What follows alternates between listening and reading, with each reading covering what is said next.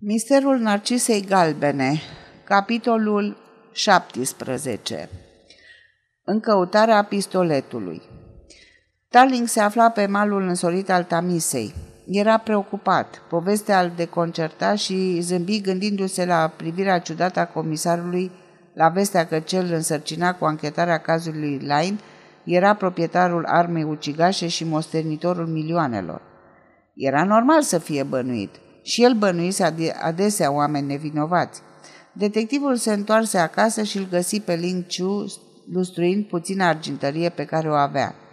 Ling Chu era un excelent detectiv, însă își luase în sarcină și gospodăria lui Tarling. Fără o vorbă, acesta se îndreptă spre dulap. Uniforma era la locul ei. Alături de caschetă, un toc de pistol gol. Se aștepta de altfel, închise dulapul și încrută din sprâncene. Ling Chu, rosti calm. Cu mine vorbiți Lienjen. Unde e pistoletul meu? Nu mai e acolo, Lienjen, spune calm Ling Chu. De când? Lipsește de patru zile. Cine l-a luat? Lipsește de patru zile, repetă chinezul. Trecu o vreme. Bine, Ling Chu, nu mai e nimic de adăugat. În ciuda calmului aparent, mintea îi lugra febril. Intrase cineva în camera lui în lipsa lui Ling Chu, își aminti o zi în care ieșiseră amândoi, contrar obiceiului. Era în seara când o vizitase pe Odet și Ling Chu îi ceruse să-l urmeze. Și dacă Ling Chu alungă acest gând absurd, ce interes ar fi avut chinezul moartea lui Line, pe care nu-l văzuse decât o dată în viață, când fuseseră împreună la magazin. Deși fantastică, ideea îl întoarse pe dos – Scorni un mesaj către Scotland Yard și îl îndepărtă astfel pe chinez de, de acasă. Apartamentul avea patru camere și o bucătărie. Cea mai mică din camere ocupa chinezul. Aici începu inspecția. Camera lui Ling Chu era de o curățenie sclipitoare. În afară de pat și de un cufăr negru care se afla sub pat, nu mai erau alte mobile. Podeaua era acoperită cu un covoraș chinezesc și singurul ornament era un vas roșu lăcuit așezat pe șemineu. Taling încuie ușa și se apucă de treabă. Dacă era vreun indiciu în legătură cu pistoletul, acesta nu se putea să, afle, să se afle decât în cufăr. Chinezii își păstrează lucrurile între șase pereți, cum se spune, și cufărul era exact ceea ce trebuia. Reuși să-l deschidă după câteva minute de trudă. Înăuntru erau puține lucruri. Garderoba lui Ling Chu abia umplea jumătate din cufăr. Precaut, Tarling ridică hainele, cămășile de mătase, papucii. Sub ele descoperi două cutii lăcuite neîncuiate. Prima era o trusă de cusut, cealaltă un pachetel învelit în hârtie legat cu grijă. Tarling desfăcu nodul, deschise un pachetul și, spre marea lui mirare, descoperi un teanc de tăieturi din ziare. Cele mai multe erau în chineză, însă una sau două erau din ziare englezești care apăreau la Shanghai. Darling crezu întâi că e vorba despre articole în legătură cu detectivii și, deși îl mira grija cu care erau păstrate, nu le dădu importanță. Căuta ceva în legătură cu pistoletul. Mașinal citi câteva rânduri din ziarul englez și deodată ochii se măriră de surpriză. A avut loc un scandal noaptea trecută într-o casă de cei din Ho Hans, cauzat de insistențele jignitoare ale unui vizitator englez pe lângă micuța Narcisă, o dansatoare cunoscută de cei care frevetau casa sub numele de Micuța Floare de Jinghila.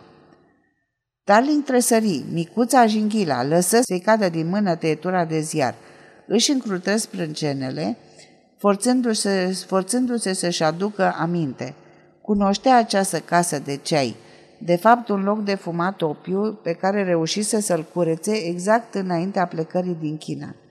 Își amintea și de micuța narcisă galbenă, fără să o fi cunoscut direct. La Ho Hans căuta de obicei alt vânat. Auzise de multe ori laude despre grația micuței narcise, dansatoare de oarecare o vogă printre englezii din Shanghai. A doua tăietură zicea – un trist eveniment a avut loc azi dimineață. Tânăra O Ling, sora inspectorului Ling Chu de la poliție, a fost găsită moartă în curtea din spatele casei de ceai Ho Hans. Tânăra se angajase ca dansatoare împotriva voinței fratelui ei. Ea a fost amestecată într-o poveste neplăcută în urmă cu o săptămână. Se pare că s-a sinucis pentru a salva onoarea, gesturi frecvente printre femeile indigene. Darling ridică ochii. Micuța Narcisă, sora lui Ling Chu. Cunoștea chinezii, știa cât sunt de răbdători și de răzbunători. Lin ofensase nu doar pe dansatoare, ci întreaga familie. În China, dezonoarea unuia e dezonoarea tuturor. Tânăra știa ce rușine s-a bătut asupra fratelui ei și a ales singura soluție posibilă. Care fusese jignirea? Darling parcuse și zarele chinezești. Află că un turist englez făcuse curte în mod public tinerei. Ofensa nu era prea gravă în ochii unui occidental, însă un chinez protestase și ieșise scandal. După ce citi totul, Darling repuse totul la loc cu grijă, încercă să reconstituie evenimentele. Ling Chu l-a văzut pe Line și și-a pregătit răzbunarea. Era ușor să ia arma lui Tarling, dar dacă l-a ucis pe Line, de ce să fi lăsat arma la locul crimei? Nu putea fi opera lui Ling Chu, ci a unui novice. Dar cum l-a atras pe Line în apartamentul fetei? Și de unde știa? O idee i-a apărut brusc în minte. Trei zile înaintea crimei, discutând despre vizita lor la magazin, Ling Chu diagnosticase foarte perspicace situația. Ling Chu știa că Lain e îndrăgostit de fată și n-ar fi fost de mirare să folosească acest lucru pentru a-și duce la bun sfârșit propriul plan. Însă telegrama era neangleză și Li Chu nu pretinsese vreodată că știa această limbă. Ei doi vorbeau întotdeauna în chineză. E adevărat că în vreme ce el se destăinuia chinezului, era aproape sigur că Ling Chun nu făcuse la fel. Era posibil să vorbească engleza la fel de bine ca și chineza. Darling nu se putu hotărâ dacă să-l acuze pe chinez imediat de crimă, ori să mai aștepte o zi, două, să o vadă între timp pe Odette Rider. Alese ultima variantă și lăsă chinezului un bilețel.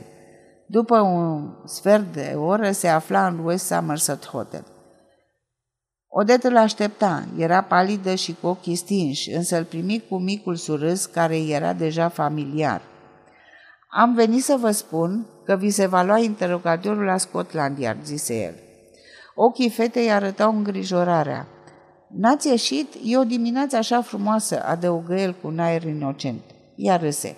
Ce ipocrit sunteți, domnule Tarling, știți foarte bine că n-am ieșit și că sunt trei tipi de la poliție care supraveghează hotelul și că m-ar însoți dacă aș avea chef să mă plimb. De unde știți? Păi am ieșit, zise ea naiv și început să râde din nou. Nu sunteți atât de abil pe cât credeam, adăugă bagiocoritoare. Când v-am spus că n-am ieșit, mă așteptam să-mi spuneți exact unde am fost și ce am cumpărat. Mătase verde, șase batiste și o perie de dinți. Replică Tarling. Fata îl privi mărmurită. Sigur că da, ar fi trebuit să-mi dau seama. Așadar, aveți paznici peste tot?